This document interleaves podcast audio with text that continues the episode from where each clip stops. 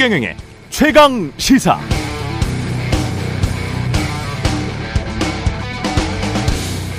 네, 축구 경기를 하는데 심판이 편파적인 것 같습니다. 상대가 내 팔을 잡아당기거나 발목을 노리고 태클을 해도 심판이 반칙이라고 선언하지 않습니다. 반면 난 정확히 공만 접촉해서 수비했다고 생각하는데 번번이 호루라기를 봅니다. 상대에게 페널티킥 기회를 줍니다. 억울합니다. 불공정한 것 같습니다. 그럼 경기에서 대응할 수 있는 방법은 두 가지. 1. 경기 중 심판을 교체해달라고 요구한다. 2. 심판에게 강하게 항의하지만 경기에 최선을 다한다. 그러나 축구 경기 중 심판이 교체되는 경우는 없죠. 역사상 그런 경우는 없었습니다. 억울함을 느끼더라도 2. 심판에게 강하게 항의하지만 경기에 최선을 다하는 그런 수밖에 없습니다. 민주당이나 이재명 당대표도 마찬가지입니다. 선택지가 있는 것 같지만 사실은 선택할 수 없습니다. 억울함을 느끼더라도 검찰 조사에 응할 수밖에 없습니다. 그렇다면 남는 문제는 언제 어떻게 여기서 가장 중요한 고려 요소는 유권자들의 눈이지 검찰이 아닙니다. 유권자들이 다 지켜보고 판단할 겁니다. 이재명, 김건희, 윤석열, 검찰에 대한 종합적인 판단을 하겠죠. 민주정치에서 승패를 결정 짓는 건 결국 유권자들입니다. 네, 안녕하십니까. 12월 26일 세상에 이익이 되는 방송 최경령의 최강사 출발합니다. 저는 KBS 최경령 기자고요. 최경령의 최강사 유튜브에 검색하시면 실시간 방송 보실 수 있습니다. 문자 참여는 짧은 문자 50원, 긴 문자 100원이 드는 샵 9730 또는 유튜브 무료 콩어플 많은 이용 부탁드리고요. 오늘 최강시사 국민의힘 당권 주자죠. 안철수 의원 만나보고요. 연말 특집 예, 김영희 교수 그다음에 변상옥 대기자 준비되어 있습니다.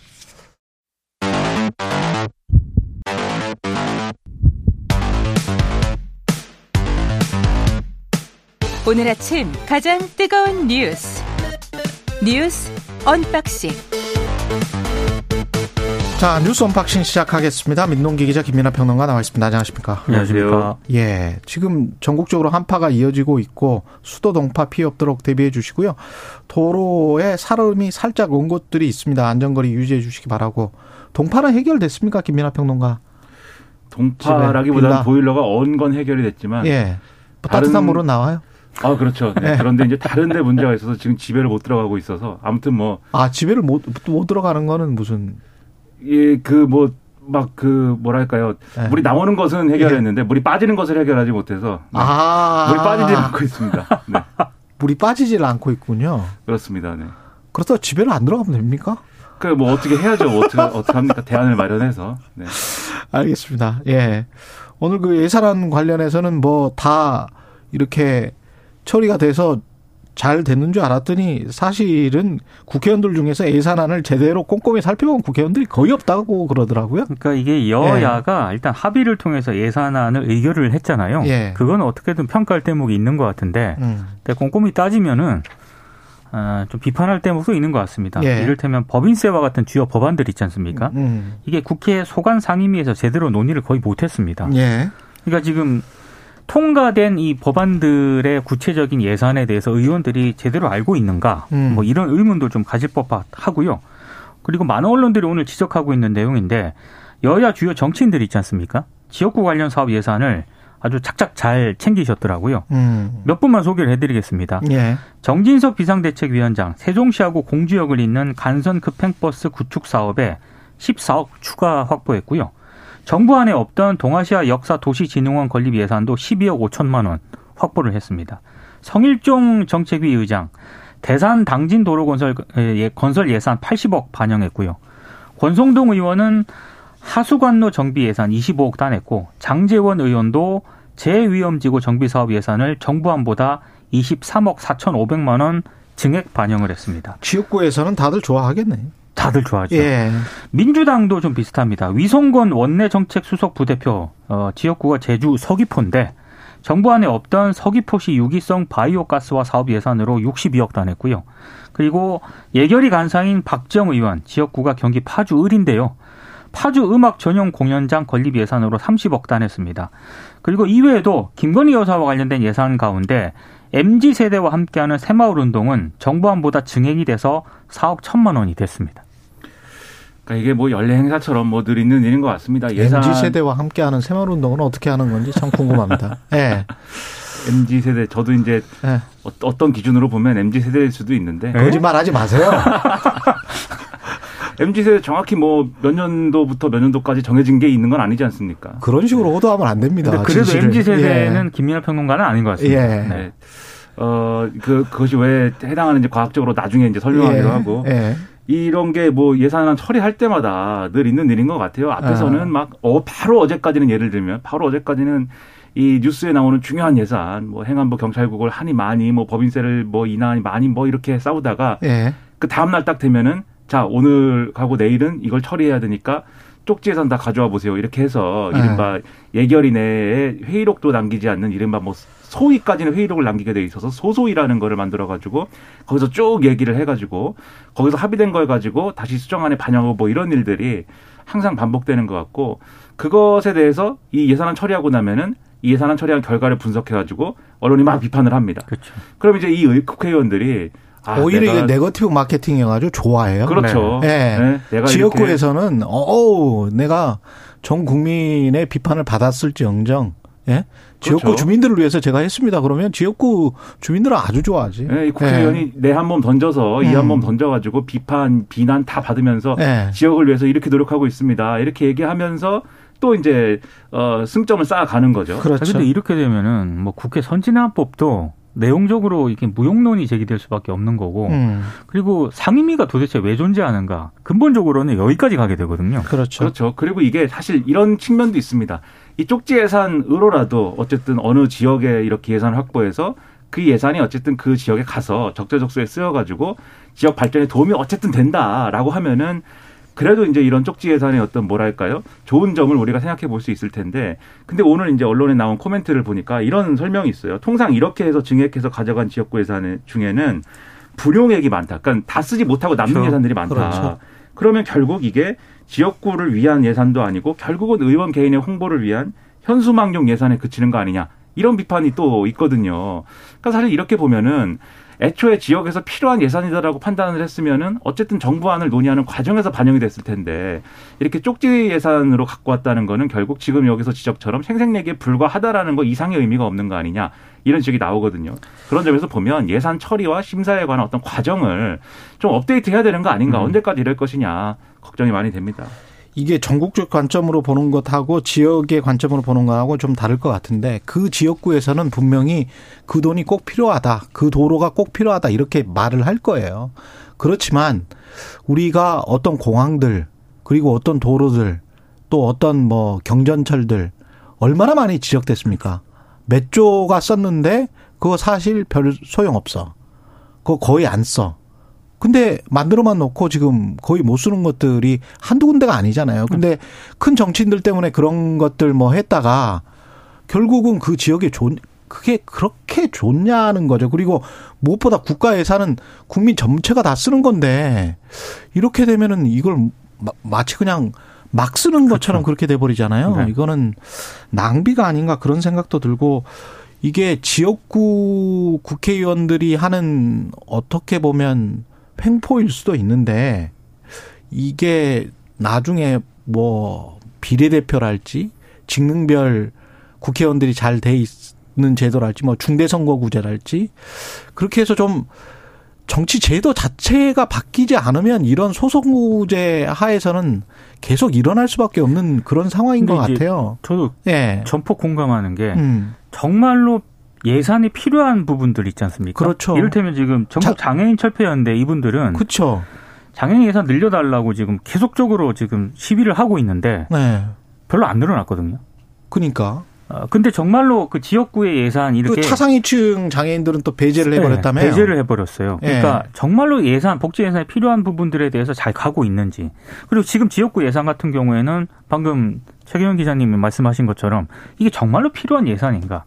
이거에 대한 평가는 정말로 좀 정밀하게 해볼 필요가 있는 것 같습니다. 그렇습니다. 지금 뭐 장애인 단체가 요구한 예산 증액분의 뭐 0.8%만 반영이 돼서 맞습니다. 지금 뭐 반발하고 있는데 이게 이제 어떻게 보면은 어떤 어 뭐랄까요 약간 진보적인 어떤 시각에서의 비판이라면 또 보수적인 시각에서의 비판도 있는 것 같아요 예산 문제와 관련돼서 예를 들면은 반도체 관련한 어떤 이 어, 반도체를 이제 좀 이렇게 진흥하기 위해서 음, 그렇죠 키우기 위해서 하기 위한 어떤 어, 세금 혜택이라든가 이런 것을 주어지는 어떤 그런 걸 이제 이더 많이 되는데, 했어야 되는데 그렇죠.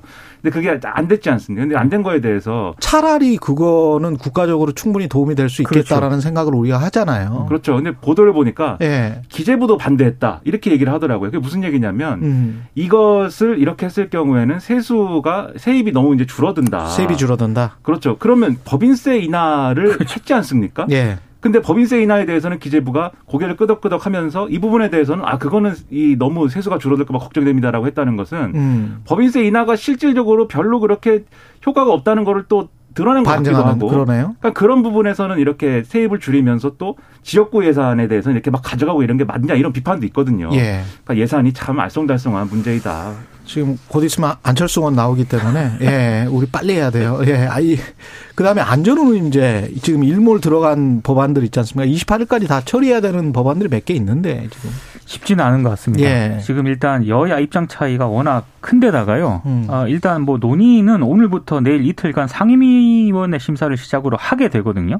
28일 날 국회 본회의를 열어서 뭐 화물차 안전운임제라든가 30이면 사업장 추가 연장 근로제 그리고 국민건강보험법 및 국민건강증진법 등을 처리하기로 합의를 했는데 일단 이, 이 사안 자체도 여야 의견이 큰데다가 여기에 포함되지 않은 법들도 있습니다. 이를테면 뭐 노란봉투법이라든가 양곡관리법이라든가 차별금지법 그리고 여성가족부 폐지 등이 포함되는 정부조직법 이 개편은 연내 처리하자는 합의조차 하지 못했기 때문에 이게 같이 논의가 될 가능성이 많거든요. 이렇게 되면은 어, 뭐 국회 본회의 때 뭐 화물차 안전 운임제 일몰 법안들도 제대로 처리가 될 수 있을지 여부에 대해서는 어, 오늘 내일 상황을 좀 봐야 될 것 같습니다.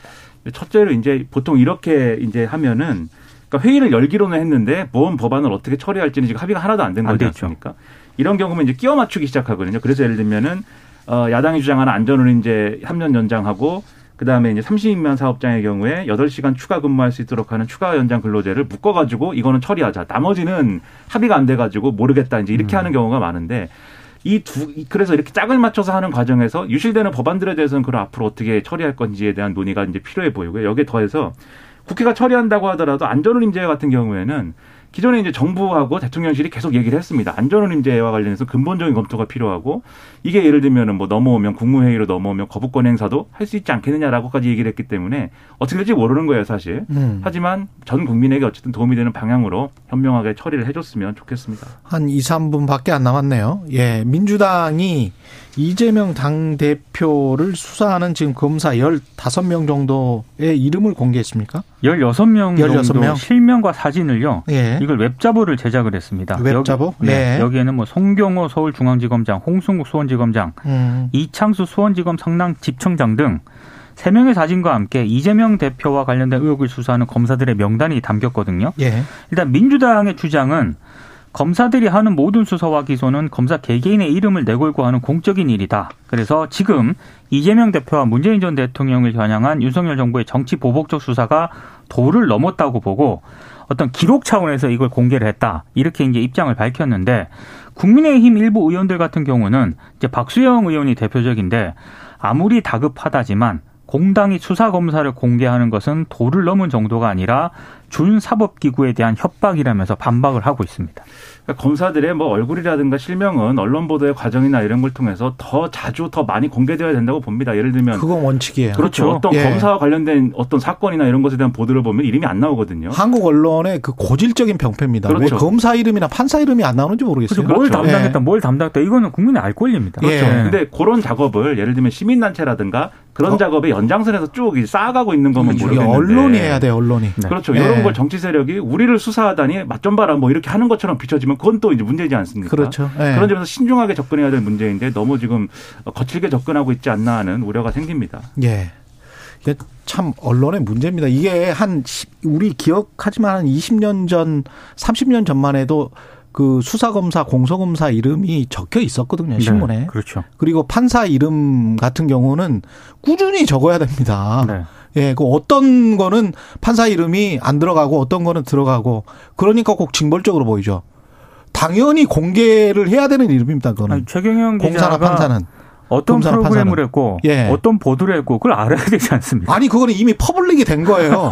기소를 한 기소를 한 상황 자체가 이미 자기는 public으로 나온 그렇죠. 겁니다. 공, 공공의 영역으로 나온 거기 때문에 말씀하시는 것도 예. 맞는데 판결이라든가 지금처럼 이제 수사를 했다거나 그런 건 그래도 이름이 나와요 나오긴 문제는 네. 이 사람들이 사고 쳤을 때 그렇지 그것도 또 가려 가려죠 나옵니다. 네. 네. 그럼 그런 것부터 바꿔 네. 나가야 된다 언론이. 예. 뉴스 unboxing 민동기 기자 김민아 평론가였습니다. 고맙습니다. 고맙습니다. KBS 라디오 총영의 최강시사 듣고 계신 지금 시각 7시 36분으로 향하고 있습니다. 오늘 하루 이슈의 중심. 당신의 아침을 책임지는 직격 인터뷰. 여러분은 지금 KBS 일라디오 최경영의 최강 시사와 함께하고 계십니다. 네, 국민의힘 전당대회 룰 개정이 마무리됐습니다. 당원 투표 100%, 결선 투표제 이 두 가지가 도입이 됐고요. 결과를 예측할 수 없다 이런 전망이 나오고 있습니다. 또는 특정인 후보 밀어주기가 있을 것이다 이런 분석도 나오고요. 예, 이분은 어떤 전략을 짜고 있는지 국민의힘 당권 주자 안철수 의원 연결돼 있습니다. 안녕하세요, 의원님. 네, 안녕하셨습니까? 예. 요즘 바쁘시더라고요. 부산, 경남, 예. 대구, 충청, 강원, 울산을 이제 찾을 예, 예정이시고 강원 예. 예. 어떻게 쭉 이렇게 돌아보시니까 당원들 분위기는 좋습니까? 어떻습니까? 네, 저 만나는 분들마다 굉장히 그 참 감사하게도 호평을 주시면서 네. 어 거의 한 80% 당원분들이 하시는 말씀이 그동안 언론을 통해서 막연히 알았던 제 이미지하고 실제 이미지가 너무 다르다. 예. 어 정말 소탈하면서 강단 있다. 그러니까 뭐 저 10년 전에 어 청춘 콘서트 할 때 그 모습 그대로다라고 하는데 사실 사람이 50 넘어서 바뀌지는 않지 않습니까? 그렇죠. 그러니까 원래 제 이미지 가지고 있던 이미지가 실제 이미지인데 음. 어, 그동안 10년 동안 어, 집중적으로 많이 왜곡이 됐던 거죠. 어, 아. 그러니까 뭐 주로 민주당 쪽에서 예를 들면 뭐 2017년 그 19대 대선 때 드루킹이 뭐 이미지 조작한 거는 이미 대법원에서 지금 판결 나고 형을 살고 있는 것 아니겠습니까? 예. 그래서 아 그런 것 때문에 어 그동안 어 잊고 있었다. 어, 다시 10년 전 이미지 어, 그게 이제 정말이라는 것을 알게 됐다는 아주 좋은 말씀들 그렇게 듣고 있고요. 예. 어 그리고 또 하나는 어 지난번에 어, 사실 2000년만 하더라도, 아, 2020년만 하더라도 우리가 정권 교체 가능성이 별로 없었는데, 예. 어, 결국 서울시장 선거 때 제가 몸을 던지고, 어, 대선 후보 단일화 하면서, 어, 그, 저 정권 교체까지 이렇게 만들게 된 것, 뭐 거기에 대해서 감사하는 분들도 어, 참 많았습니다. 그렇군요. 예, 분위기는 좋다. 네, 이렇게. 네, 그래서 예. 좀 제가 좀 더 많은 분들을 어, 더 열심히 직접 만나야 되겠다는 어, 그런 생각들을 하게 됐습니다. 예. 지금 당원 투표 100% 결선 투표제 도입은 어떤가요? 의원님이 느끼시기에 이게 유리한 제도입니까? 아니면 불리한 제도입니까? 뭐 유불리 따질 게 있겠습니까? 이미 룰이 결정됐지 않습니까? 네. 어, 그리고 사실 지금 현재 당원 구성을 뭐 모르는 상태라는 게 어, 좀, 저, 음. 뭐라고 할까요? 뭐 어떤 예상을 하기가 좀 어렵다고 생각을 해요. 예. 그니까, 저, 지난, 어, 그, 이준석 전 대표, 그때만 하더라도 30만이었는데 지금 7, 80만 정도를 보고 있거든요. 그렇죠. 근데, 음, 대부분 보면은 이제 2040, 그리고 또 수도권이 뭐 30%에 달한다. 이런 것을 제가 뭐 확인은 못했지만 기사로는 봤습니다. 예. 그래서 아마 그러면 어, 좀 더 중도 중도에 해당되는 그런 사람들 어, 그래서 수도권에서 이길 수 있는 사람의 어, 선호도가 높아질 것은 아닌가. 어, 그렇게 되면 어, 제가 가능성이 좀더 어, 높아질 수 있겠다. 어, 그 정도 생각을 합니다만 실제로 해봐야죠. 이게 당원 구성이랄지 이런 거는 잠재적인 후보군들도 모릅니까? 뭐 연령대랄지 뭐 이런 예, 거알 수가 없나요? 제가 알 수가 없습니다. 아 그렇군요. 네, 아, 그렇지만 뭐 대강 나온 게 그런 또 말씀드렸듯이 2040 수도권이 많아졌으니까 음. 어, 중도의 특성이 어, 어떤 당인가가 중요한 것이 아니고 어떤 사람이 더 유능한지 어떤 사람이 더 도덕적인지 그리고 어떤 사람이 더 헌신적인지 그 세 가지가 중요하거든요. 그렇군요. 예, 뭐 그런 점에서는 자신 있습니다. 근데 이제 중도 말씀하셨는데 안철수 의원과 유승민 전 의원이 그쪽의 확장성으로는 아무래도 클 것이기 때문에 서로 간에 경쟁을 하고 그러면 이준석 전 대표가 만약 유승민 전 의원을 지지를 하면 조금 불리해질 수도 있지 않을까 뭐 이런 관측도 나옵니다만 어떻게 보십니까? 그런 시나리오는? 예, 뭐 저 선수끼리가 아니고 다른 음. 사람들이 돕고 어 그런 거는 다른 정치인의 영향력을 얻겠다는 건데 저는 그렇게 그렇게 큰 영향을 미칠 거라고 생각하지 않습니다. 그게 중요한 게 아니라 오히려 어 제가 그리고 또 제가 가고자 하는 그 비전에 대해서 어 동의하는 당원들이 어 많으셔야겠죠. 어 그게 더 중요하다고 저는 봅니다. 그 비전이라는 걸 좀 말씀을 해 주시겠어요? 예, 아, 저는 어 이번 어, 당대표 선거에서 가장 중요한 거는 어느 사람이 한 표라도 더 총선에서 표를 얻을 수 있는가. 음. 그리고 특히 지난 총선은 수도권의 패배, 패배였습니다. 그러니까 121석 중에서 17석밖에 못 얻었으니까요. 예. 그래서 이번에는 수도권에서 이기는 게 중요합니다. 그래서 어떤 사람이 과연 수도권에서 어, 그런 뭐 중도라든지 2040 표심들을 어, 우리 편으로 다시 이렇게 어, 지난 대선 때는 우리 편으로 왔다가 떠났지만 어, 다시 우리가 어, 그, 그분들께 어필할 수 있을 것인가. 아마 그게 제일 중요한 포인트 아닐까 싶습니다. 지금 당원 100% 상황에서 당심과 그런 민심, 총선의 승리를 하려면 중도 확장이 중요하다고 말씀하셨는데 이게 그러면 얼마나 일치하는가에 따라서 당대표 판도도 결정될 것 같은데 어떻게 보십니까? 일치합니까? 당심과 어, 민심이?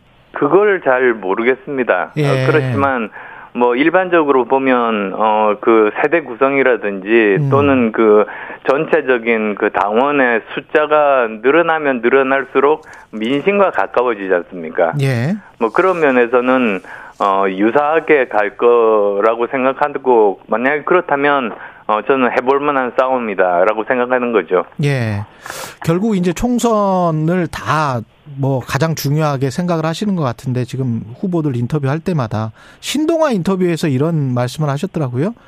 당에 오래 있던 인물이 대표가 되면 공천 파동이 난다. 이거는 어떤 뜻일까요? 예, 그게 뭐 상식적인 겁니다. 사실 어, 여러 번 전당대회 출마하다 보면 신세진 분들이 많습니다. 음. 그렇게 되면 이제 그분들이 어그 선거에서 이기면 어떤 자리를 요구를 하게 되는데 모두 다 거절할 수는 없거든요. 예. 그러다 보면 이제 어 수도권은 너무나 박빙승부여서 건드리지는 못하고 대부분 영남 쪽에 공천 파동을 일으키게 되죠. 어. 어 그러다 보면 영남 쪽에서야 뭐 어떤 사람을 해도 그 우리 당 후보가 당선은 많이 되지만 음. 그 모습을 본 수도권에서 실망을 해서 수도권이 전멸하는 겁니다. 바로 그렇죠. 지난번이 그, 그, 대표적인 예였죠. 예. 그래서 지금도 여소야대로 고통을 겪고 있는 겁니다. 그러니까 상대적으로 국민의힘에서는 이제 신진 세력이라고 할 수 있는 안철수 의원 같은 경우는 그런저런 게 없, 없기 때문에 공정하게 공천을 할 수 있고 그러면 공천 파동이 없을 것이다 그런 말씀이시네요. 네 그렇습니다. 예. 저는 뭐 비친 사람 없고 어, 정말 실력대로 공정하게 공천할 자신이 있습니다. 예.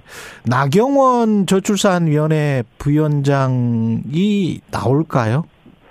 어 글쎄요 그건 뭐 어, 제가 생각할 뭐 그런 부분은 아니고요. 예. 저는 어 단지 희망상으로는 나오면 좋겠다. 나오면 왜냐하면 좋겠다. 어 예. 나오시면 어 그만큼 당원들의 선택의 폭이 넓어지고 음. 그리고 당원들의 구성에 대해서도 이번에 알 수 있는 또 좋은 기회가 되지 않습니까? 그렇겠네요. 예, 예. 그건 또 유승민 의원도 마찬가지죠. 사실 음. 뭐 유승민 의원이 나올지 안 나올지는 뭐 저는 모르겠습니다만 예. 어쨌든 예. 저는 선수 입장이니까 예. 어 그냥 그 뭐 어떻게 예측하기보다는 오히려 나온다고 생각하고 준비하는 음. 게 맞죠. 예. 그리고 만약에 나온다면 어 그러면 좀 더 아마 우리 전당대회에 관심이 굉장히 많이 커질 겁니다. 집중이 돼서 음. 저는 우리 전당대회에도 좋고 그리고 또 우리 당원의 구성이 어떻게 되어 있는가를 실제로 알 수 있는 그런 기회가 될 수 있지 않을까 생각합니다. 음, 이른바 이제 전국구 의원들이 좀 많이 나와야 된다 그런 말씀이시네요. 네, 그렇습니다. 예. 예.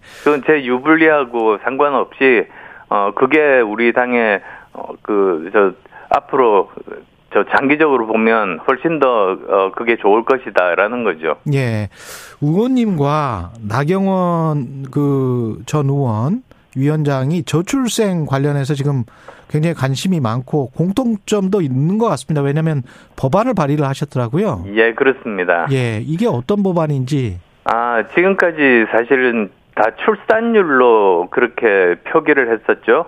예. 근데 출산율이라는 건 아시다시피 그 가임기 연령 아 맞아요. 여성의 예, 예. 어 1000명당 출생아 수입니다. 그렇죠. 근데 그렇게 계속 하다 보면 인구가 감소하고 아이가 이렇게 저 신생아가 줄어드는 게 여성의 문제로 이렇게 집중하기가 쉽거든요. 아. 근데 오히려 그렇지가 않지 않습니까? 그렇죠. 이거는 사, 우리 네. 사회 전체 문제니까. 그렇죠. 네. 어, 이번 기회에 출산율이 아니라 출생률로 바꾸면 음. 출생률은 인구 1000명당 태어난 어, 사, 어, 신생아 숫자입니다. 예. 어, 그렇게 되면 아 이게 어, 그 남녀 공통뿐만 아니라 우리 사회 전반적인 문제다. 맞아요. 그리고 저 개인적으로는 지역 균형 발전이 되어야 이 문제가 해결될 수 있다는 그런 생각을 하고 있는데요. 아. 예, 그래서 어, 좀 더 근본적인 어, 그 대책을 세울 수 있다 어, 그런 뜻입니다. 그러네요. 네. 그두 분이 좀 접점이 있고 말이 통할 수가 있는 부분들이 있으면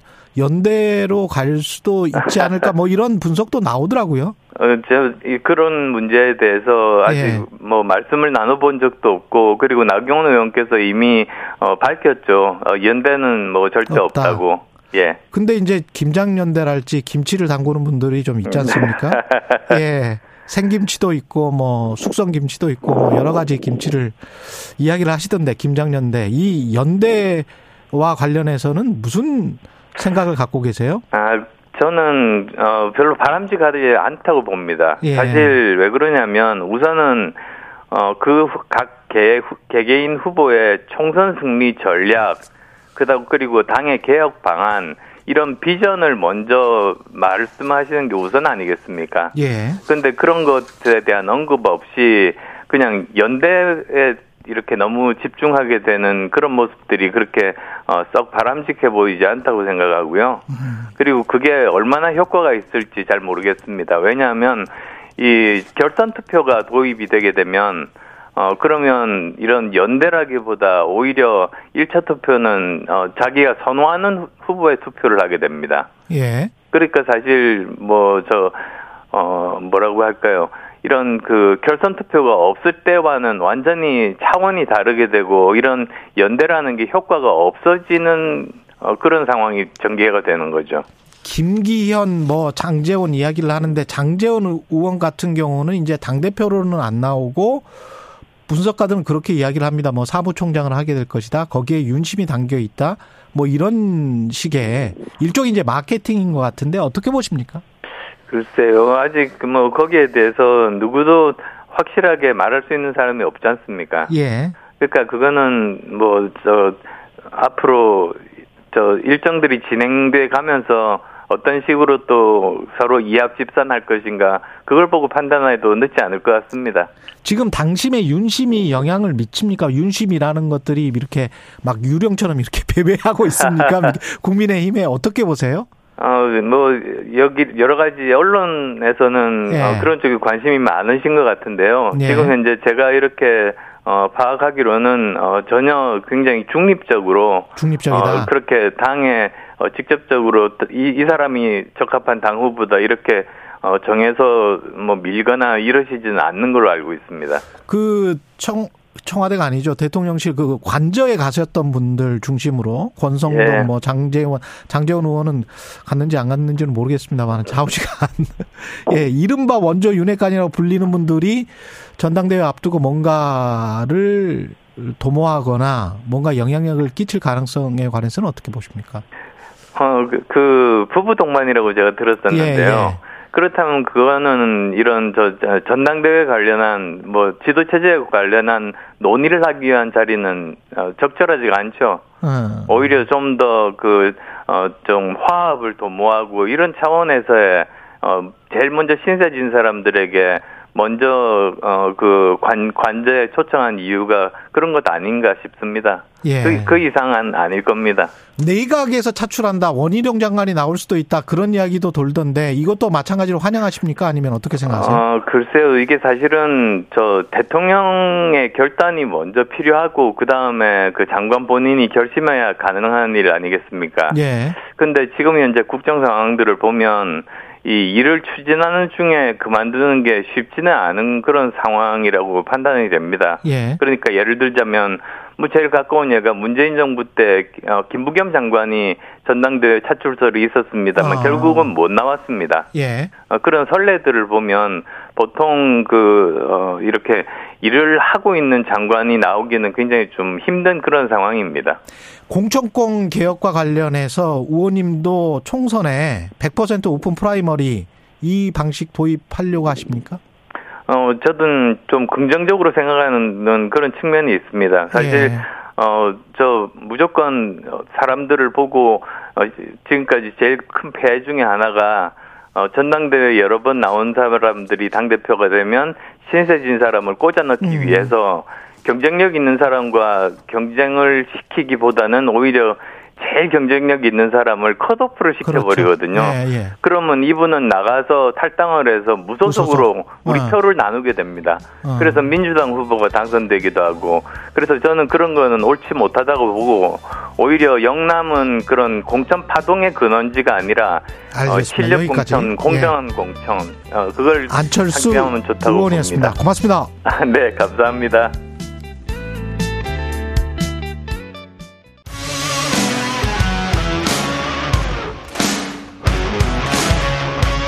오늘 하루 이슈의 중심 최경영의 최강 시사.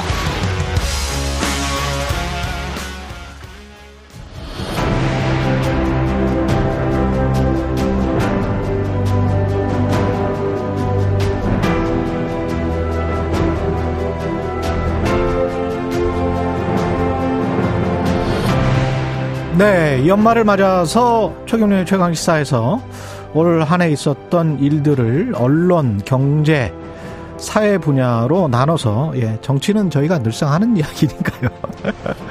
예, 2022 대한민국을 돌아보다 첫 번째 시간 오늘 언론편, 경제편 연달아서 나갑니다. 언론편에 변상욱 전 CBS 대기자 나와 계십니다. 안녕하세요. 네, 예. 반갑습니다. 예. 그 크리스마스는 잘 보내셨죠? 뭐 방송 준비하느라고 바빴습니다. 아, 어 크리스마스 때 방송 준비 하고 싶지 않았는데 예. 출연을 부탁받고 아, 최경영 기자의 생일만 아니면 안 나가는 건데 생일 축하 기념으로 뭐 감사합니다 선배님. 예, 이 빼곡히 적어 오셨는데 오늘 이거 하려면 빨리 아니요, 해야 뭐 됩니다. 예, 한 학기 강의 분량이니까 그냥 예. 뭐. 예, 그, 한 27분까지 밖에 못해서요. 어, 네. 예. 일단은 그 사면 이야기 현안 잠깐 짚으면. 예. 이게 뭐 이명박 전 대통령 사면하겠다. 그 다음에 김경수 전 경남지사는 음. 사면만 하고 복권은 안 시키겠다. 뭐 이런 식으로 이제 가닥을 잡는 것 같습니다. 예. 예. 그 신문 제목들을 쭉 보니까 예. 제일 눈에 띄는 제목 여야 얼추 균형을 맞춘 연말 특사. 얼추 아, 균형을 예. 맞춘. K일보. 네. 예.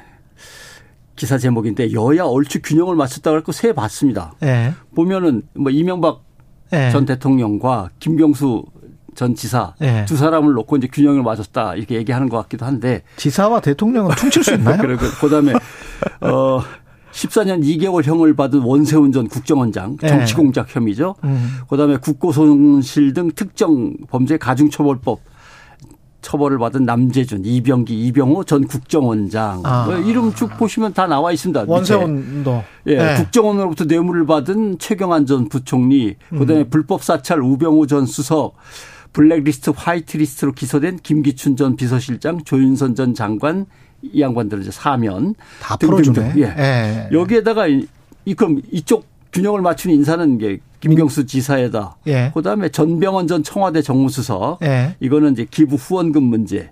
입법 로비 사건, 신계륜 전 민주당 의원, 강훈태 전 광주시장.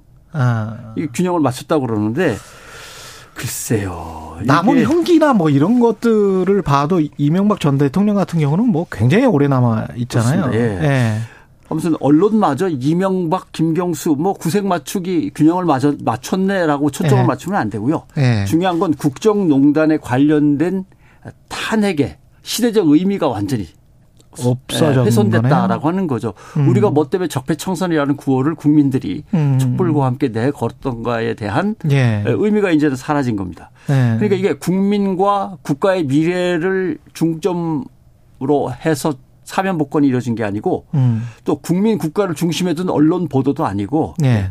중앙 정파 정치에 그냥 휩쓸려서 예. 대충 균형 맞췄다고 보도하고 끝나는 사실 어떻게 보면 문재인 정부에서 첫 단추를 잘못 깬 거죠. 음. 박근혜 전 대통령에 대한 사면, 사면. 문제가 예. 어떻게 처리하는 것이 옳으냐. 그 다음 정권에서는 그러면 줄줄이 다 나올 텐데. 음. 근데 국정농단 사건의 제일 위에 가 있는 박근혜 전 대통령이 사면 복권 된다면 그렇죠. 그 밑에 사람들을 또 가만 놔둘 수도 없고 그렇네. 첫 단추는 논리상 예, 조금 빨리 잘못 꿰어진 거 아닌가 하는 생각은 해야죠. 이게 무엇이 공정이고 무엇이 균형인가 이런 생각을 하게 만드는 또 워딩이 예. 정진석 국민의힘 비대위원장으로부터 아, 나왔는데 그분, 예. 방송사의 보수 진보 패널을 공정하게 써달라라고 하면서 어 용산이랄지 뭐 예. 친여 어, 어 그 여당의 음. 아주 비판적인 보수 패널은 보수 참칭 패널이다. 예. 이게 마, 맞습니까? 보수 패널, 우파 패널이라고 출연을 시키는데 그게 다 가짜더라. 예. 어떻게 윤석열 대통령과 윤석열 정부를 비판하는 사람이 보수냐? 근데 보수도 종류가 쭉 있지 않습니까? 친박부터 시작해서 친박보다도 더 오른쪽에 가 있는 극우라고 하는 사람도 있을 수 있고. 그렇죠. 또 나름대로 나름 안에서 안에서 혁신을 부르짖는 합리적 보수라고 부르는 뭐 그런 사람도 있고요. 있을 수 있고. 예. 근데 그 중에서 윤석열 정부를 비판하면 보수가 아니다라는 규정은 너무 자의적인 상당히 좀 모욕적인 예. 네, 보수에 대한 모욕적인 판단이고 보수에 대한 모욕적인 판단이다. 예. 예. 그잘 읽어보면은 개인적인 심사가 여기서 읽혀요. 예. 뭐냐 뭐냐면 고심 끝에 전당원 투표 방식을 내놨는데 방송사 시사 프로는 폄하하는 코멘트로만 가득하다. 지금 자기는 비상대책위원장이에요. 예. 빨리 전당대회를 무사히 마치고 당 대표를 뽑아가지고 음. 넘겨주고 자기의 임기는 여기서 끝나야 되고 무사히 자기의 어떤 과제를 수행을 해야 되는데 과제 수행 도중에 갑자기 대통령이 쑥 밀었어. 예. 전 당원이 그냥 투표해갖고 쫙 정하는 음. 게 어때? 근데 자기는 이 부분에 대해서 아무런 입장 정리라든가 사람들과의 어떤 소통이라든가 음. 작업을 한 게 하나도 없는데. 예. 그래서 할 수 없이 떠밀려 가지고 내놨는데 보수 쪽에서 출연한 사람마저도 말도 안 되는 소리라고 어. 야단을 치니까 지금 자기는 초조한 거죠. 예. 네. 이래서 나름대로 꽤 핵심 멘트들은 근데 어떻게 보면은 방송사나 언론사에서 민심을 판단을 해서 아, 민심의 뜻을 어, 헤아려서 이렇게 전달하는 방식도 있을 텐데 예.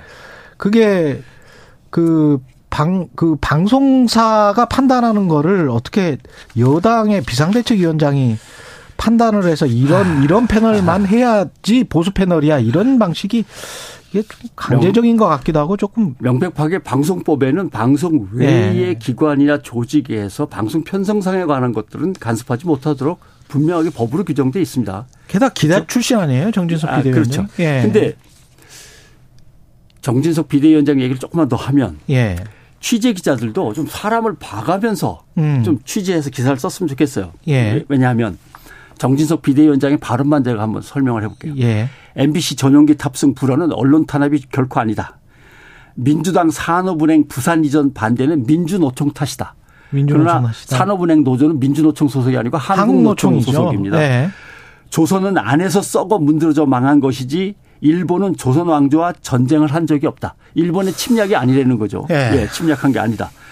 그 카이로 선언에도 뭐라고 돼 있냐면 일본의 식민 통치하에 있는 한국인의 노예적인 삶에 주목해 적절한 시기에 한반도를 독립시켜야 한다라고 카이로 선언에 그렇죠. 예, 미국, 영국, 중국 정치인들이 얘기한 건데 예. 이 양반은 한국 정치인인데 한국 역사에 대해서 당시에 미국, 영국, 중국 권력자가 만도 못한 거죠. 이런 예. 사람이 얘기한 거에 대해서 또 뭐 있냐면 박근혜 정부 때 제 기억으로는 5년 동안 정규직과 비정규직 임금 격차가 10만 원, 20만 원밖에 안 됐습니다. 음. 정규직과 비정규직의 격차가 10만 원, 20만 원밖에 안 됐다. 예. 지금은 30만 원, 40만 원 된다. 전혀 그렇지 않습니다. 박근혜 때는 130만 원 정도 됐고요. 예. 문재인 정부 때는 150만 원 정도 됐고요. 임금 격차가 임금 격차가 팩트 아무것도 없어요. 예. 아는 게 예. 제대로 아는 게 확인한 게 아무것도 없는데 이런 사람이 좌파 우파 채널도 없이 전부 다 좌파 채널만 방송에 출연한다 이렇게 말을 하면 언론이 그걸 가지고 확인을 한 다음에 음. 비대위원장이 막말을 했다거나 망언을 했다거나 잘못된 음. 판단을 내놨다거나 이렇게 그렇지. 기사를 써야 되는데 그냥 다 베껴 쓰고 끝난단 말이죠. 팩트에 근거를 해서 좀 비판할 거는 비판을 해줘야 되는데 그렇죠. MBC 예. 전용기 탑승 불허와 같은 경우도 지금 전 세계 언론 단체들이 다 비판을 하고 있는 건데, 그럼요. 예. 예. 그런 것들이 좀 많이 그러니까 어떤 2022년 한국 그 언론을 이렇게 돌아보면 어, 어떻게 판단할 수 있을까요? 이게 크게 다뤄져야 될 문제들은 아주 뭐 묻히는 음. 경향성이 있고 결국 2022년에 아, 한국 언론을 돌아보면 이제 세 가지 키워드로 정리를 해볼 수 있겠습니다. 예. 첫째는 프레임 문제. 프레임 예, 문제. 정치적 프레임 속에 언론이 완전히 갇혀 있거나 아예 거기서 나오고 싶어 하지 않거나. 프레임에 갇혀 있거나 안주하고 있다? 예. 예. 그 다음에 탄압인 것 같은데 탄압은 아닌 것 같기도 한데 근데 탄압이야. 뭐 이런 거. 예, 언론 탄압이라고 예. 주제가 아까 그 MBC 전용기 배, 예, 예, 탑승. 그다음에 예를 들면 TBS 문제도 예. 예산을 그렇죠. 조례에 의해서 줄이겠다고 하니까 예. 탄압인 듯 보이는데 탄압은 또 아닌 듯, 듯 하고 탄압이에요. 타... 그다음에 가짜 뉴스. 가짜 뉴스. 그동안 한 5년 동안 난무하던 음. 범람하던 악성 가짜 뉴스는 도대체 다 어디로 갔을까? 아. 예, 이 문제. 아. 이세 가지 키워드가 2022년의 언론을 특징 짓는 거라고 저는 봅니다. 프레임 문제부터 한번 짚어볼까요? 프레임. 뭐 예를 들면 쉬운 거. 검수완박. 예. 검수완박. 검수완박. 수사권이 검찰에서 다른 기관으로 옮겨지느냐 마느냐. 예. 이렇게 따지는데 그게 아니고 국민이 주권 중의 하나인 수사권을 기관한테 어떻게 배분해서 견제 균형을 맞추느냐. 음. 이렇게 생각할 수도 있거든요. 예. 어느 쪽 프레임에 갈 거냐. 검수 검수하는데 수사권은 검찰이 갖고 있는 걸 기본으로 하고 네. 경찰한테 얼마큼 떼주냐를 문제 삼는데 그게 아니고 그렇죠. 수사권이라고 하는 국가의 권력 음. 행사를 국민이 어떻게 배분할 거냐. 음. 그것도 국회에서 대표들이 모여서 객관적으로 보려면 검찰 검찰 수사권이 아니겠죠. 수사권 꿀이죠. 배분 예. 조정 문제 이렇게 예. 말이 돼야 되는데 국가의 사법 행사입니다. 예. 그 문제인데 그러니까 검찰 중심의 언어 프레임이라는 거죠. 그러네요. 검수 검수. 그러니까 예를 들면 음. 기본 소득이라고 하는 게 맞겠습니까? 소득 배급이라고 하는 게 맞겠습니까? 가만히 있는데 나눠주니까 소득 배급이라고 해도 할 말은 없죠. 그러네요. 그러나 그렇게 따지면 이게 뭐 공산주의 체제도 아니고 무슨 배급이야. 그렇지. 그 wording 자체. 예, 이건 기본 소득이 맞습니다. 아. 그렇죠? 예. 그냥 기본 소득은 한번 그렇게 딱 확정이 돼서 이야기를 하니까 그거는 아무런 의심을 안 하는데 네. 검소 완박도 사실은 충분히 의심해 볼 그럼요. 예. 예. 어떤 프레임입니다. 가짜 뉴스도 정부가 뭐든지 가짜 뉴스라고 합니다. MBC가 모든 다른 십몇 개 언론사와 똑같이 편집을 해서 내놓았는데 네. 그리고 거기에다가 바이든이라고 설명을 달았는데 음. MBC만 찝어가지고 가짜 뉴스. 그렇죠. 가짜 뉴스라고 하는 프레임에 일단 가둬놓는 거죠. 음. 그런데 중요한 것이 권력을 가진 사람들이 가짜 뉴스라고 계속 발언을 하면 언론들이 전부 다 가짜 뉴스라고 받아 쓰니까 문제는 권력자의 말이 곧 진실로 네. 바로 직행하는 거죠. 네. 네. 권력자가 계속 가짜뉴스, 가짜뉴스, 저들이 가짜뉴스, 좌파 노조에 휘둘리는 사람들 이렇게 네. 하니까 그 말에 계속 힘이 실리고 그 말 외에 다른 소식은 안전해지니까 음. 거기서 뭐라고 하냐 각인 효과라는 게 생기는 거죠. 그렇죠. 국민들은 예, 네. 복잡한 얘기는 다 모르겠는데 MBC 가짜뉴스, 음. 예, 좌파 노조 이것만 머릿속에 남는 거죠. 그 음. 프레임 속에서 서로들 움직이는 거죠.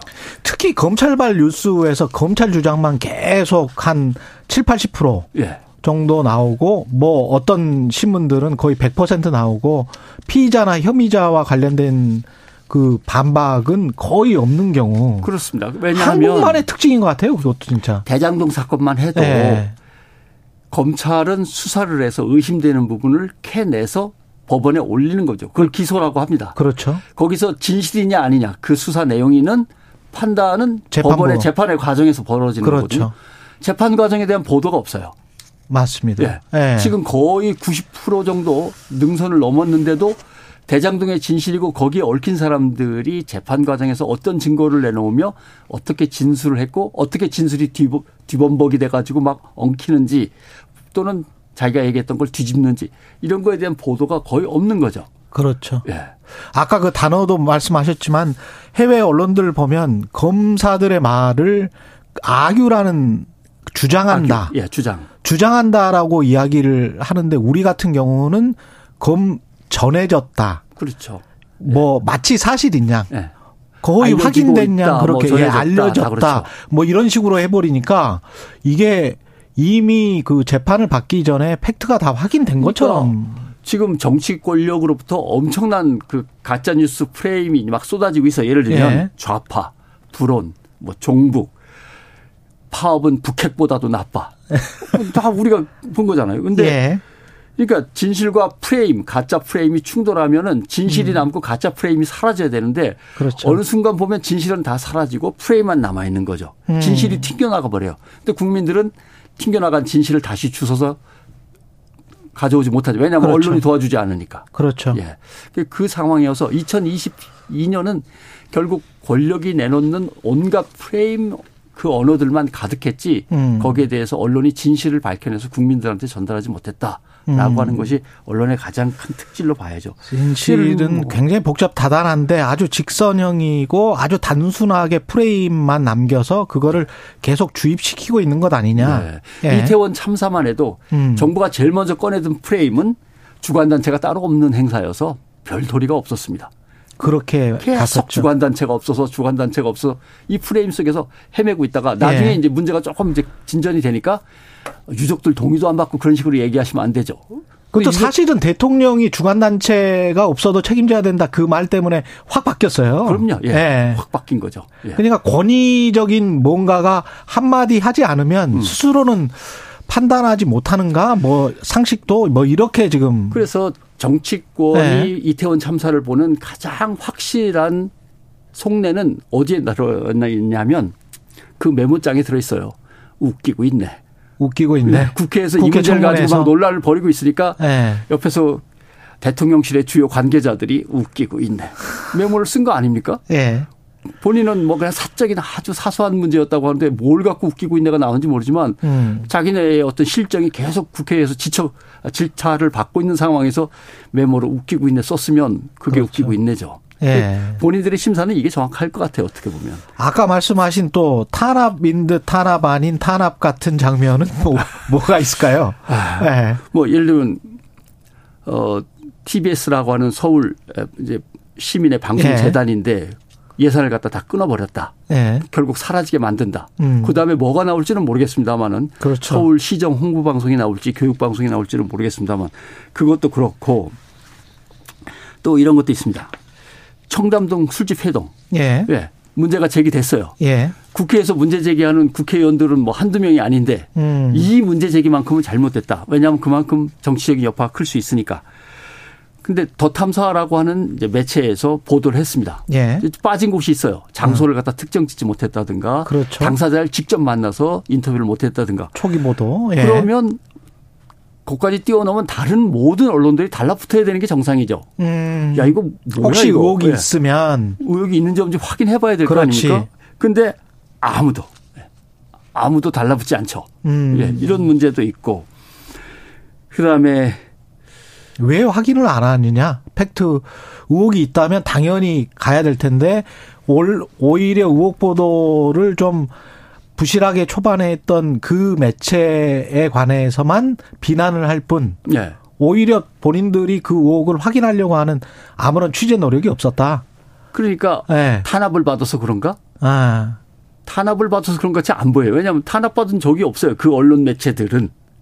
한 번도 탄압받은 적이 예, 없다.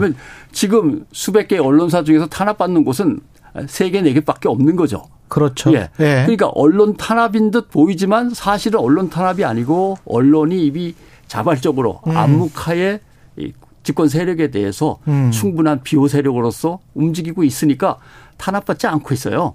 그렇죠. 예, 탄압받는 거는 몇몇 비판적인 언론들의 행위나 또는 그 조직이 탄압받고 있는 것이지 사실 그래서 탄압인 듯 탄압이 아닌. 네. 그러나 전체적으로 보면 그 언론의 굴종이니까 이건 또 탄압일 수밖에 없는 거죠. 그게 사실 제일 강하게 나타난 게 바이든 대통령과의 무슨 48초인가요? 그 예. 회담 이후에 이 베이비 뭐 이 땡땡 해가지고 바이든 날리면 이거로 이제 MBC를 굉장히 뭐 고발하고 막 이런 거 아니었습니까? 네.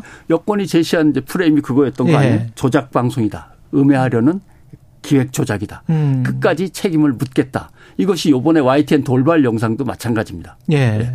그러나 국민과의 대화에서 리허설을 펼칠 때 안할 네. 수가 없잖아요. 기술적으로 다 점검을 해야 그렇죠. 되니까. 예. 네. 그래서 사전에 어떤 리허설 비슷한 것 또는 질문을 이렇게 모아가지고 정리한다든가 할 때 제가 한번 챙겨봤어요.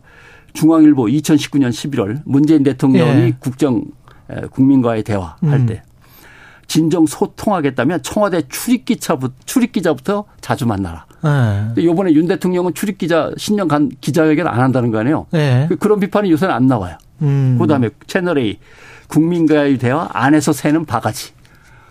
근데 이 언론들이 탄압을 받았습니까? 가짜 뉴스라고 지적을 받았습니까? 그때 음. 아무 일도 없었어요. 그냥 비판으로 끝났죠. 그렇죠. 네.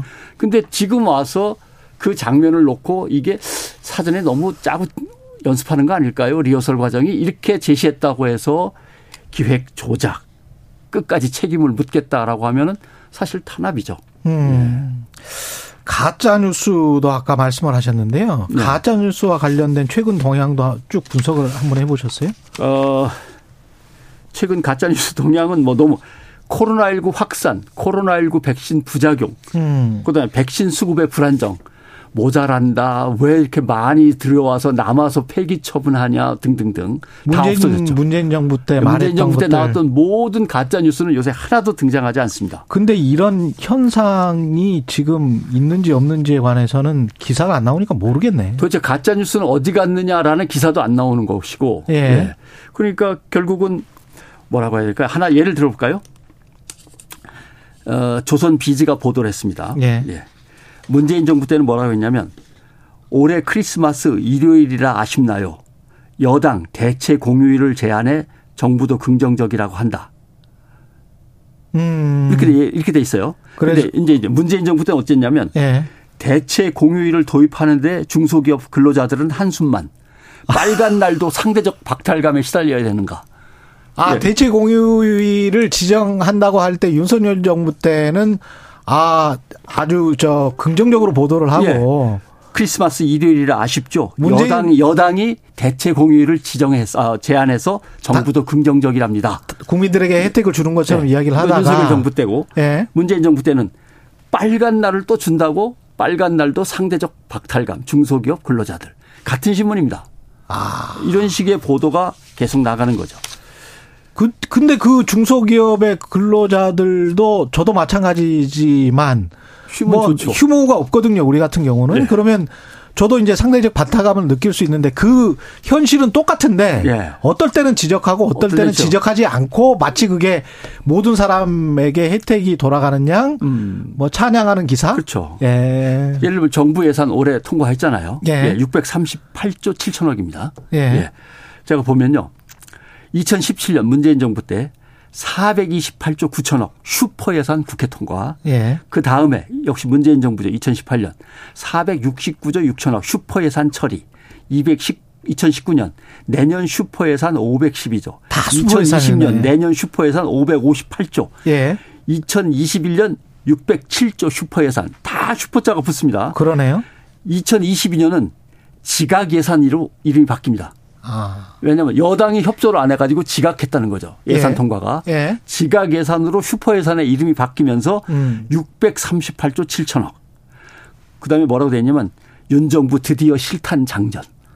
인제서야 정부가 좀 움직일 수 있다. 인제서야 힘을 얻었다. 이런 뜻입니다. 그러니까 국회가 예. 일을 잘못해가지고 윤석열 정부가 어, 제대로 일을 못 했는데. 돈이 안 들어와서 일을 못 하다가 지각 예산 때문에 이제 실탄을 겨우 얻었다. 근데 이, 그 2017년에 428조, 올해는 638조니까 계속해서 증액된 예산으로 그렇죠. 예. 슈퍼 예산 올해도 이제 슈퍼 예산이라고 말할 수는 있네요.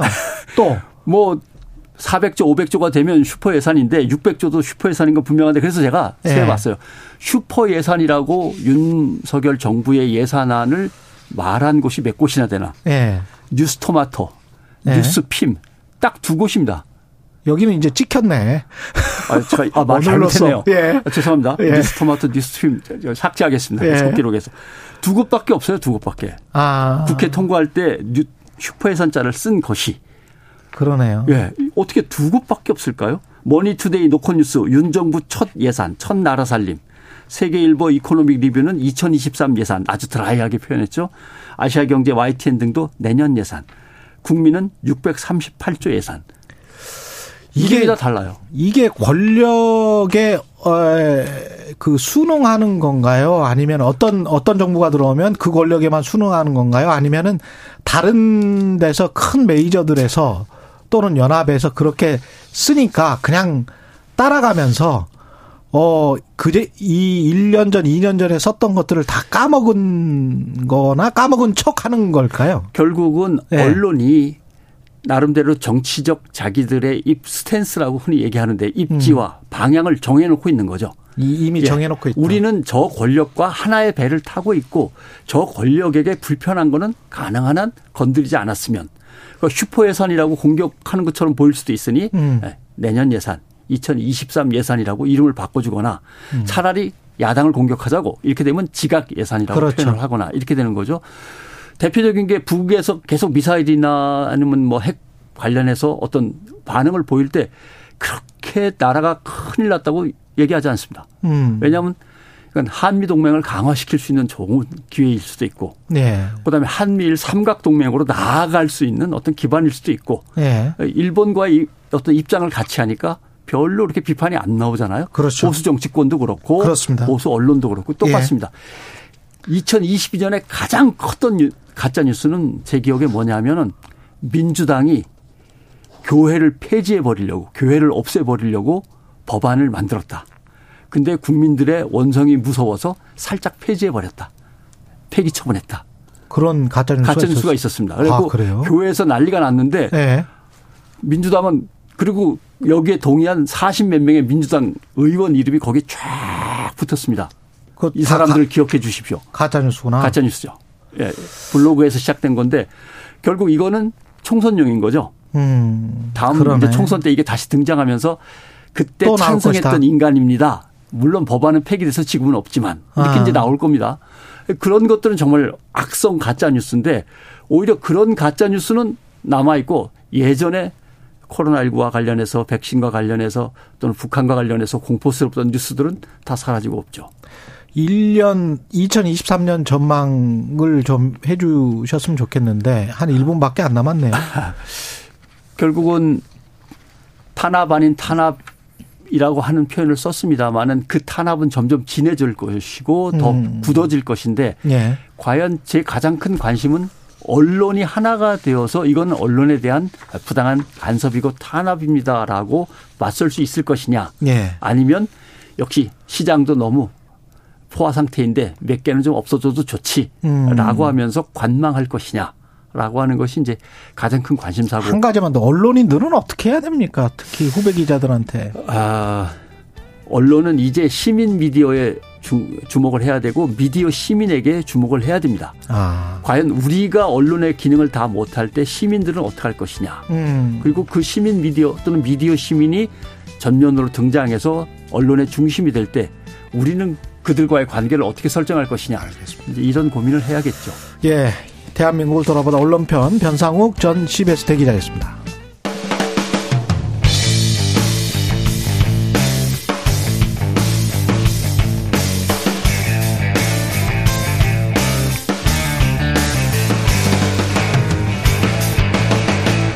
최경영의 최강 시사.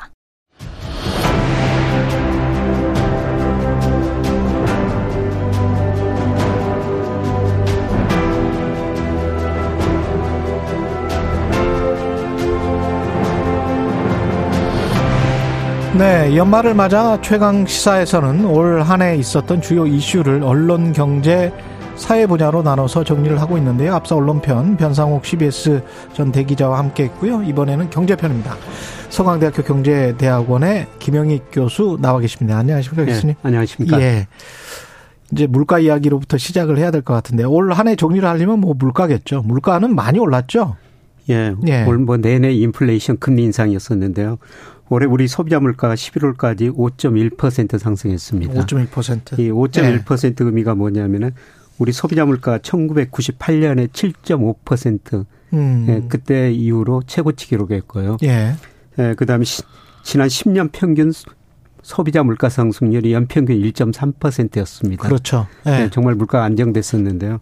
근데 올해 물가가 5.1% 올랐다니까 예, 정말 물가가 많이 오른 거죠. 예. 물가가 많이 오르면 사실은 우리가 경제 고통 지수라고 해 가지고 고통이 증가할 수밖에 없는 거잖아요. 그죠? 예. 예.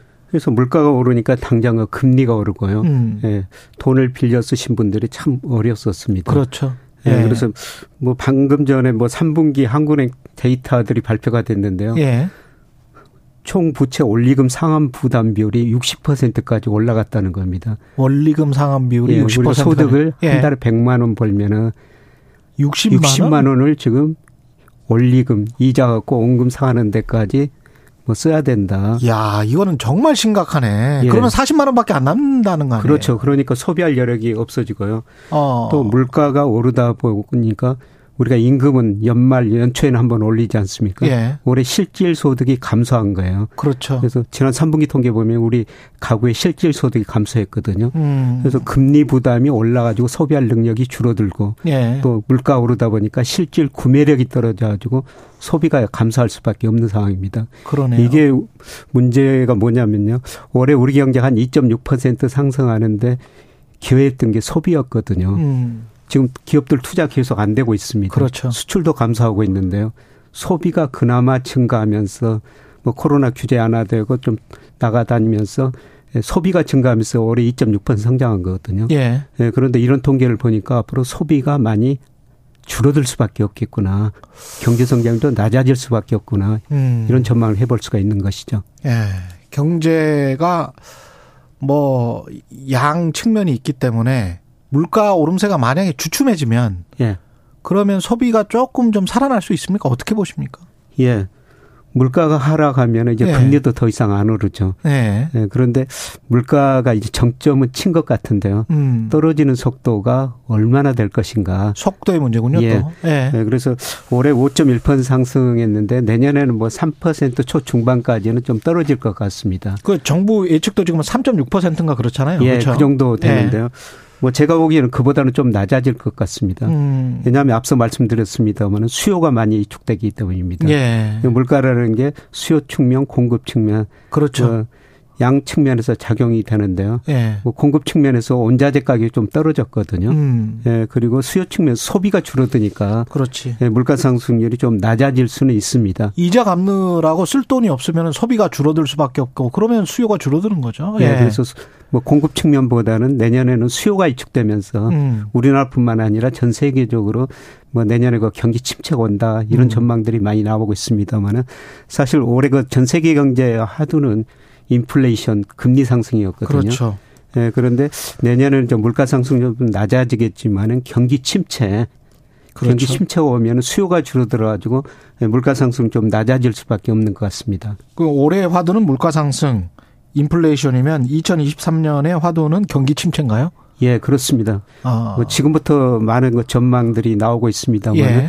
내년 경제 성장률 전망치를 다 낮추고 있거든요. 음. 뭐 IMF마저도 뭐 분기별로 경제 전망을 수정하는데요. 예. 뭐 다음 달 초, 신년 초에 또 수정 전망을 하는데 예, 당초 10월에는 올해 세계 경제 성장이 한 2.7%될 것이다. 예. 예. 그런데 예, 최근 뭐 여러 가지 언론 보도들 보면 한 2% 이하로 낮출 것이다. 음. 이렇게 전 세계적으로 소비가 위축되면서 수요가 예. 위축되고 예, 그래서 뭐 내년 초부터 경기 침체 이런 이야기가 좀 많이 나올 것 같습니다. 늑대 피하니까 뭐 호랑이 만난다고 뭐 그런 식이네요. 예, 예. 그렇습니다. 예, 사실 뭐 물가 때문에 어쩔 수 없이 금리를 인상할 수밖에 없는데요. 음. 뭐 금리를 인상하면은 앞서 말씀드린 것처럼 소비가 줄어들 수밖에 없고요. 예. 또 자산 가격도 떨어지고 있지 않습니까? 그렇죠. 그리고 주가 많이 떨어지고 최근에 집값마저 떨어지고 있어요. 예. 주가가 집값이 떨어지면 흔히들 여기에 부효과라고 그래가지고 예. 우리가 저 가난해지게 되거든요. 음. 그래서 소비를 줄이게 되죠. 예. 그래서 실물 경제 좀 들어가기 전에 실물 경제를 좀 깊이 들어가기 전에 금융시장하고 환율부터 좀 점검을 하고 들어가야 될 것 같아요. 예. 환율은 그 그때 이제 김영익 교수님 말씀하신 대로 예. 연말에 조금 안정되긴 했습니다. 예. 내년에는 예. 어떻게 될까요? 뭐 연초에 조금 반등을 할 것 같은데요. 예. 그 우리 원달러 환율이 1,430원까지 갔다가 음. 최근 뭐 1,280원 정도까지 떨어졌거든요. 예. 예 저는 뭐 1,430원에서 이미 고점은 찍었다. 예. 예. 예. 그 가장 중요한 이유가 사실 우리 원달러 환율은 미 달러로 결정되지 않습니까? 예. 달러 가치가 요새 많이 떨어지고 있어요. 예, 달러 지수라고 그러는데 뭐 선진국 통화에 대해서 지난 10월 달에 달러 지수가 115였었어요. 예, 그런데 최근 104까지 떨어졌거든요. 음. 달러 지수가 한 10% 정도 떨어진 겁니다. 예. 예, 그러면 달러 지수가 왜 이렇게 떨어지느냐? 예, 그거는 미 연준이 앞으로 금리를 별로 인상 못할 것이다. 음. 사실 그 돈이라는 게 눈이 있어가지고요. 예. 올해 달러 지수가 달러 가치가 많이 올랐던 거는 돈이라는 게 눈이 있어가지고 미국이 급격하게 금리를 인상하니까 그렇죠. 미국 쪽으로 돈이 몰려들 것이다. 음. 예, 그런데 달러 지수가 115에서 104로 떨어졌다는 것은 앞으로 미국이 금리를 많이 못 올릴 것이다. 음. 예, 그다음에 미 국채 수익률도 10년짜리가 한 4.2%까지 가다가 예, 최근에 뭐 3.5%까지 하락 적도 예. 있거든요. 근데 시장은 내년에 미국이 달러 지수도 떨어지고 예, 국채 수익률 금리도 떨어지면서 음. 금리를 못 올릴 것이다. 이렇게 전망하는데 예, 그런데 파월 연준 의장은 지난 FOMC에서 뭐 금리 내년에도 올리겠다. 예. 예, 4.5%인데 상한선이 음. 뭐 5.1%까지 올리겠다 음. 이런 전망을 했습니다만은 지금 시장하고 연준 생각은 많이 다릅니다. 그러네요. 예. 예. 그런데 이제 두고 봐야 할 텐데요. 시장이 똑똑한가? 음. 연준 위원들, 파월 의장 등 연준 위원들이 똑똑한가? 음. 이걸 좀 지켜봐야 될 것 같은데요. 연준 의장은 뭐 인플레이션 잡기 위해서 약간의 뻥카를 쳤을 수도 예. 있다는 생각도 듭니다만. 예, 그렇습니다. 예.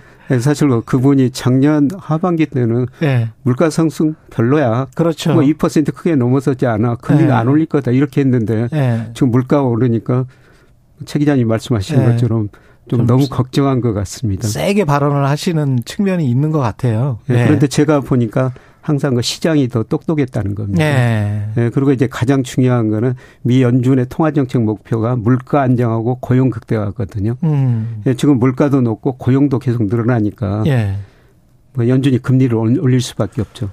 환율 때문에 그런지 모르겠습니다만 약간 이쪽이 안정이 되니까 채권 시장도 조금 돈이 풀리는 것 같고 예. 분위기는 살짝 좋아졌습니다 지금. 우리 채권 시장도 많이 좀 안정되죠. 그랬죠. 예. 예. 우리 10년 국제 수익률 4.5%까지 10월에 올랐다가 음. 예, 최근에 3.5% 안팎으로 떨어졌고요. 예. 뭐 그동안 제가 채권 좀 사십시오 말씀을 드렸습니다. 예. 예. 채권 사셨으면 지금 좀 그렇죠. 수익을 냈죠. 예. 예. 그리고 국채가 안 되는 국채 수익률이 먼저 떨어졌고요. 최근에 예. 은행채 은행채 수익률이 떨어졌고요. 음. 일부 우량한 회사채 수익률도 떨어졌거든요. 음. 뭐 아직 등급이 낮은 뭐 BBB 마이너스 이런 것들은 안 떨어지는데요. 예. 우량 회사채 수익률도 조금 떨어질 조짐을 보이고 있습니다. 이렇게 본다면 내년은 금융시장의 위기보다는 실물 경제의 침체나 어떤 민생의 고통 이렇게 가는 겁니까?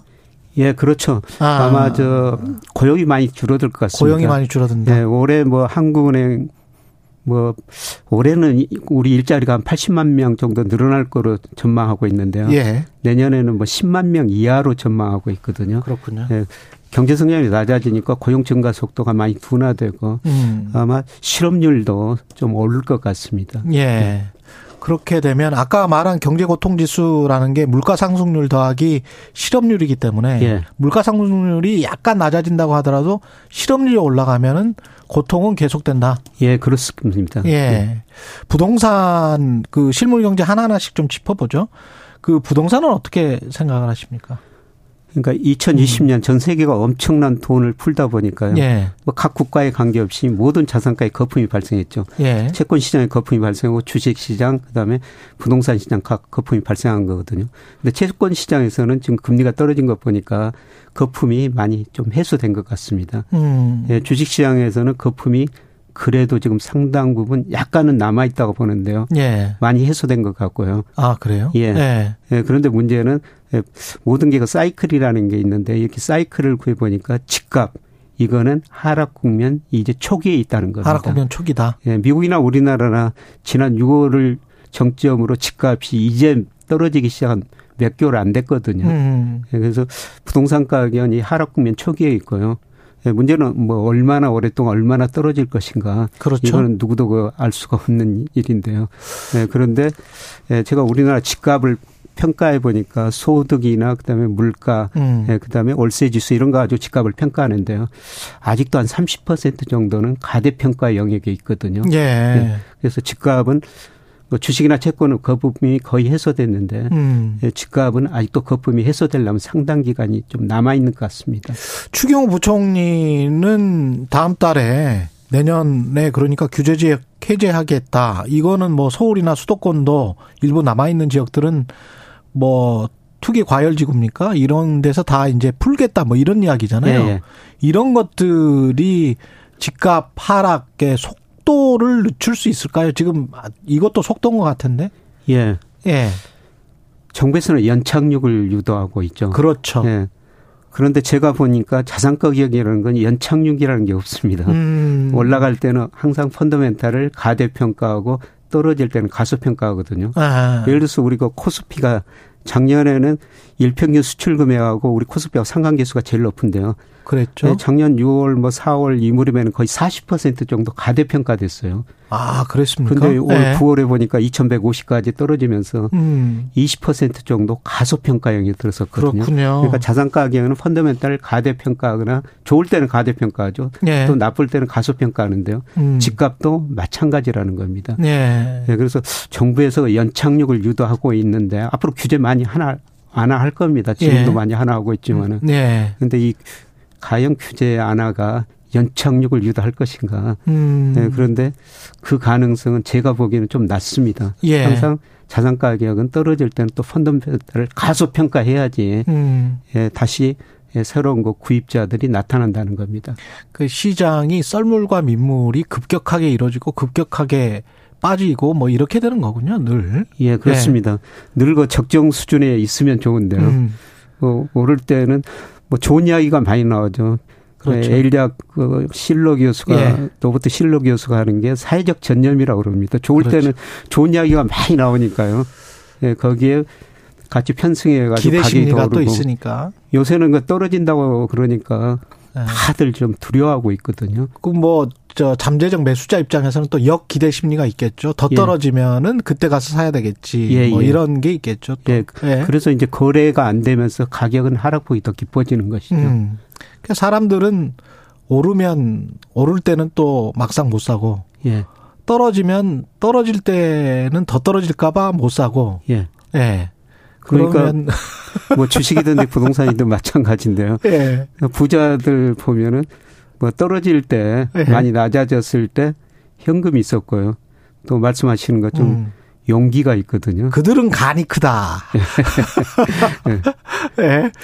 돈이 많아서 간이 큰지 원래 간이 컸는지는 잘 모르겠습니다만은 대부분은 이거를 그러니까 리스크를 감당할 수 있는 마음 자세 같은 거잖아요, 사실은. 그렇죠. 예. 그러니까 우리가 뭐 주식 투자든지 부동산은 저는 투자에서는 수단으로는 별로 바람직하지 않다고 생각합니다. 그렇죠. 예. 하여튼 우리가 투자할 때는 늘 관리하는 게 적절한 거 수익률하고 적절한 리스크 관리거든요. 음. 예, 때로는 그 리스크를 더 강조할 때도 있고 어떤 때는 수익률을 강조할 때도 있어요. 예. 예, 그런데 제가 주식 시장의 한정에서는 작년에는 지나치게 주가 가대평가돼 있기 때문에 음. 리스크 관리를 좀 해 주십시오. 예. 이런 말씀을 드렸는데 지금 주가는 제가 보기에는 여러 가지 경제 지표에서 서서히 조금 더 남아 있습니다. 가소평가 영역에 들어서고 있어요. 아. 네, 그래서 이런 시점에서는 저는 리스크보다는 이제 주식시장에서 수익률을 조금 더 추구해라. 예. 그런 시기가 저는 주식시장에서는 오고 있다 이렇게 보고 있는데요. 아. 부동산 시장은 아까 사이클 측면에서 말씀드렸으면 이제 하락 국면 초기니까 음. 부동산 시장은 좀 기다리셔야 될 것 같습니다. 증시는 그러면 내년 2023년 의외로 괜찮을 수 있다 이렇게 생각을 하시는 건가요? 예, 내년엔 뭐 실물 경제는 침체인데요. 음. 예, 그런데 주가는 늘 선행하거든요. 아. 예, 그리고 경기에 선행하는 변수가 있어요. 예. 그래서 OECD에서 뭐 우리나라 선행지수 발표하고 통계청에서 선행지수 순환 변동치라는 걸 발표하거든요. 그렇죠. 예, 그런데 이게 2020년 OECD 거는 5월이 우리나라 정점이었고요. 네. 통계청 거는 6월이 정점이었어요. 음. 사실 선행지수가 꺾이면 앞으로 경기가 나빠진다고 생각하시면 되고요. 그렇죠. 주식 투자 입장에서는 주식 투자를 좀 쉬시는 게 좋습니다. 그렇죠. 그때부터는 네. 이제 파는 게. 예. 예. 네, 그런데 그 선행지수 정점이 음. 제가 예측해 보면은 내년 상반기 어느 시점에 올 것 같습니다. 그래서 실물은 나쁘지만은 음. 경기에 선행하는 지표들은 내년 상반기 아마 저점을 칠 것 같고요. 예. 이런 의미에서 뭐 주식 시장에서도 리스크보다는 수익률을 한번 생각해 볼 시점이 오고 있다. 이런 말씀을 드리는 겁니다. 변수가 외부 변수가 우크라이나 전쟁이 있는데 예. 젤렌스키 대통령이 미국 백악관 가고 국회 가서 연설해서 전쟁이 푸틴이 항복하지 않는 한 예. 쉽게 끝나지는 않을 것 같거든요. 계속 지원하겠다고 했으니까. 예. 뭐 그 전쟁은 사실 언제 끝날지 모르고요. 그것 때문에 그렇죠. 원자재 가격 같은 게 더 오르고 인플레 문제가 음. 더 대두될 수가 있죠. 예, 그런데 뭐 올해도 계속 전쟁은 계속되고 있지만은 원자재 가격 유가 떨어졌거든요. 예. 예. 그런데 저는 그것보다는 중국이라고 생각해요. 중국이다. 아. 예. 뭐 블룸버그 컨센서스나 세계 여러 기관 전망치 보면요. 내년에 모든 나라의 경제 성장률이 떨어진다고 전망하고 있지만은 중국은 올라간다고 전망하고 그렇죠. 있어요. 예. 예, 그동안 코로나 규제로 예, 중국 사람들 1인당 국민소득이 2019년에 1만 달러를 돌파했는데요.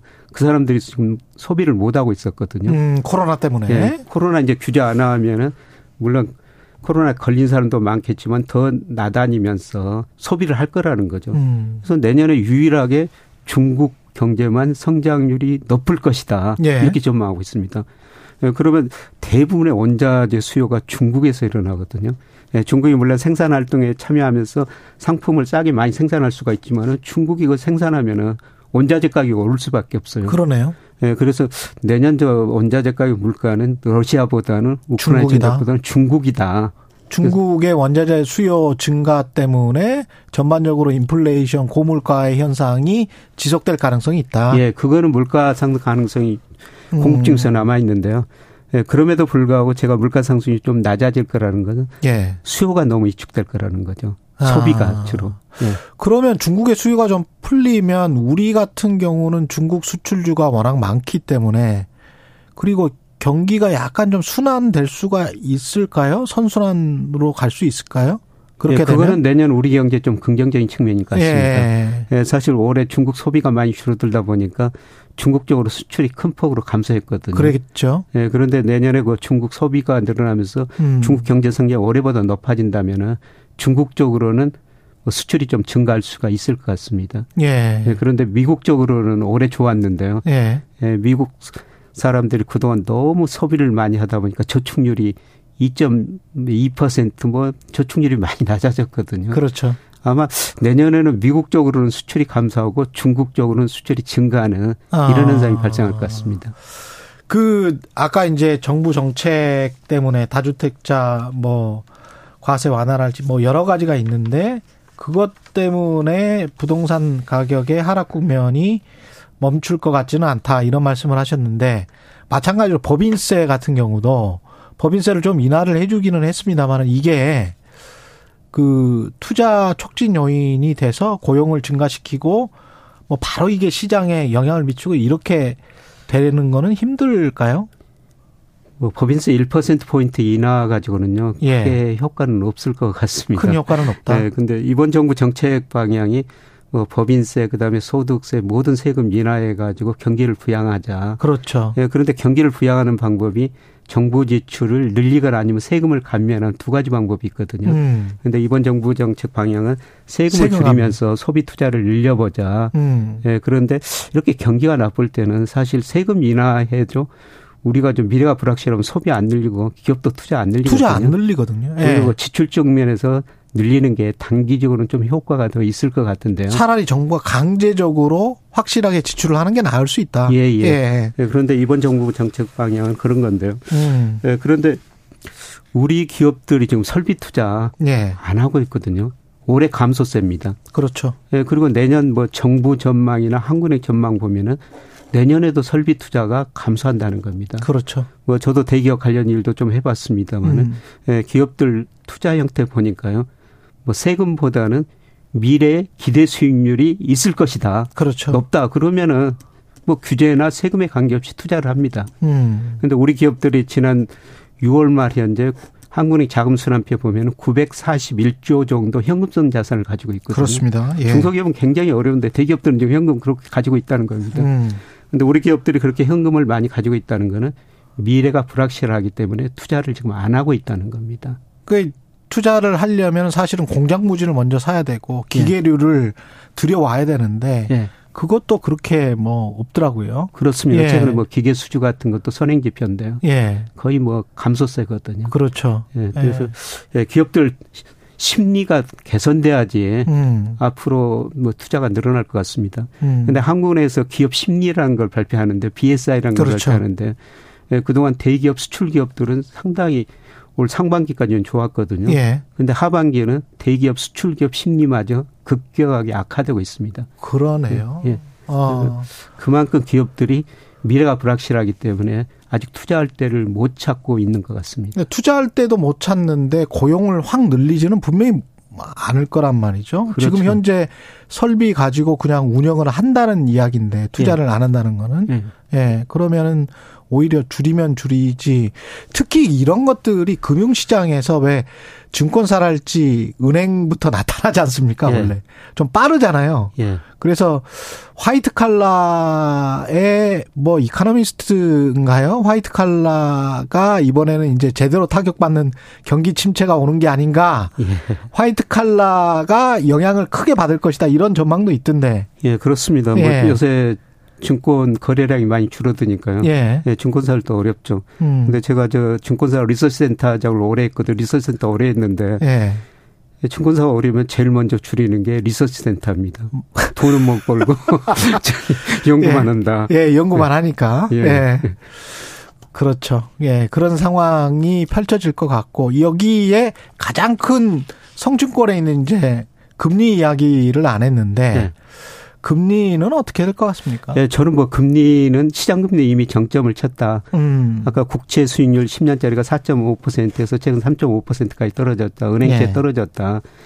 예, 그리고 시장 금리가 한국은행 기준 금리에 선행하거든요. 예. 예, 그리고 요새 은행들도 경쟁적으로 금리 인상을 하다가 음. 요새는 인하 쪽으로 서서히 바뀌고 있습니다. 예. 예, 저도 얼마 전에 저 은행에서 금리 5% 주길래 음. 사실 은행 5% 금리는 우리 경제력 잠재 성장에 비해서 너무 낮거든요. 예. 네, 그래서 5% 한번 가입을 해봤습니다. 어. 네, 그런데 최근에 좀, 좀 여윳돈이 생겨가지고 다시 한번 가입하려고 그 은행에 들어갔더니 없죠. 5%는 사라져 버렸습니다. 어. 이제 4.7, 뭐 4.2 점점 낮아지는 추세로 지금 가고 있습니다. 야, 역시 돈은 빠르네요. 예, 예, 그렇습니다. 정말 빠르네. 실물 경제보다 훨씬 빠른 것 같고 그렇게 되면 내년에는 아마 요 정점이 얼마나 갈지는 모르겠지만 한 3.5 이 기준금리 상황에서 한 번 정도 더 올리고 그냥 그냥 쭉 가는 그런 상황일까요? 예, 예. 예. 네, 저는 뭐 한 번 정도 미국이 4.5%가 올렸으니까 그렇죠. 한 번 정도 내년 1월에 한번 음. 올릴 것 같습니다. 예. 네, 그리고 금리 인상 마무리될 것이다. 마무리된다. 예, 그거는 올 4분기부터 아까 소비 말씀드렸습니다만 예. 소비, 투자, 수출 뭐 우리 GDP를 구성하는 요소들이 별로 안 좋거든요. 음. 아마 올 4분기부터 우리 경제가 전분기 대비 마이너스 성장에 들어섰을 것 같습니다. 아, 그래요. 네, 이런 데이터들이 2월 말쯤 네. 가면 발표가 되거든요. 네.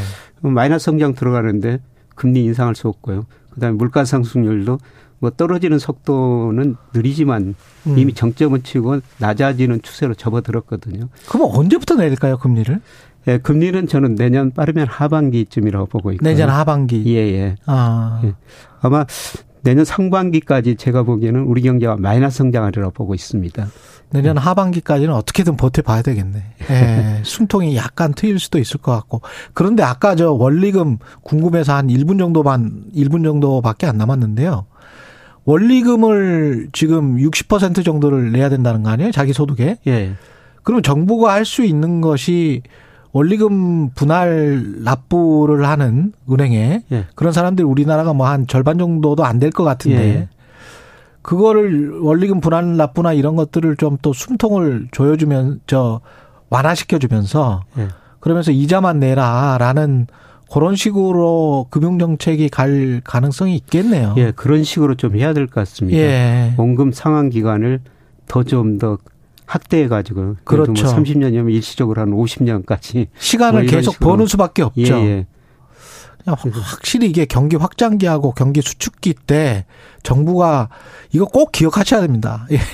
사실은 원리금 분할 상환을 꼭 생각을 하고 그 어떤 보수적으로 돈을 빌리셔야지. 예. 예. 이자만 갚는다고 생각하고 돈을 빌리시면 절대 안 될 것 같아요. 예, 맞습니다. 예. 그런 부분들이 부자가 되는 습관과 빈자가 되는 습관에 돈의 레버리지를 사용하는 습관이 좀 다른 것 같아요. 그래서 그런 부분들은 꼭 좀 기억을 하셔야 될 것 같습니다. 예. 예, 지금까지 서강대학교 경제대학원의 김영익 교수였습니다. 고맙습니다. 네, 고맙습니다. 예, 12월 26일 월요일 KBS 일라디오 최경령의 최강 시사였고요. 저는 KBS 최경령 기자였습니다. 내일 아침 7시 20분에 다시 돌아오겠습니다. 고맙습니다.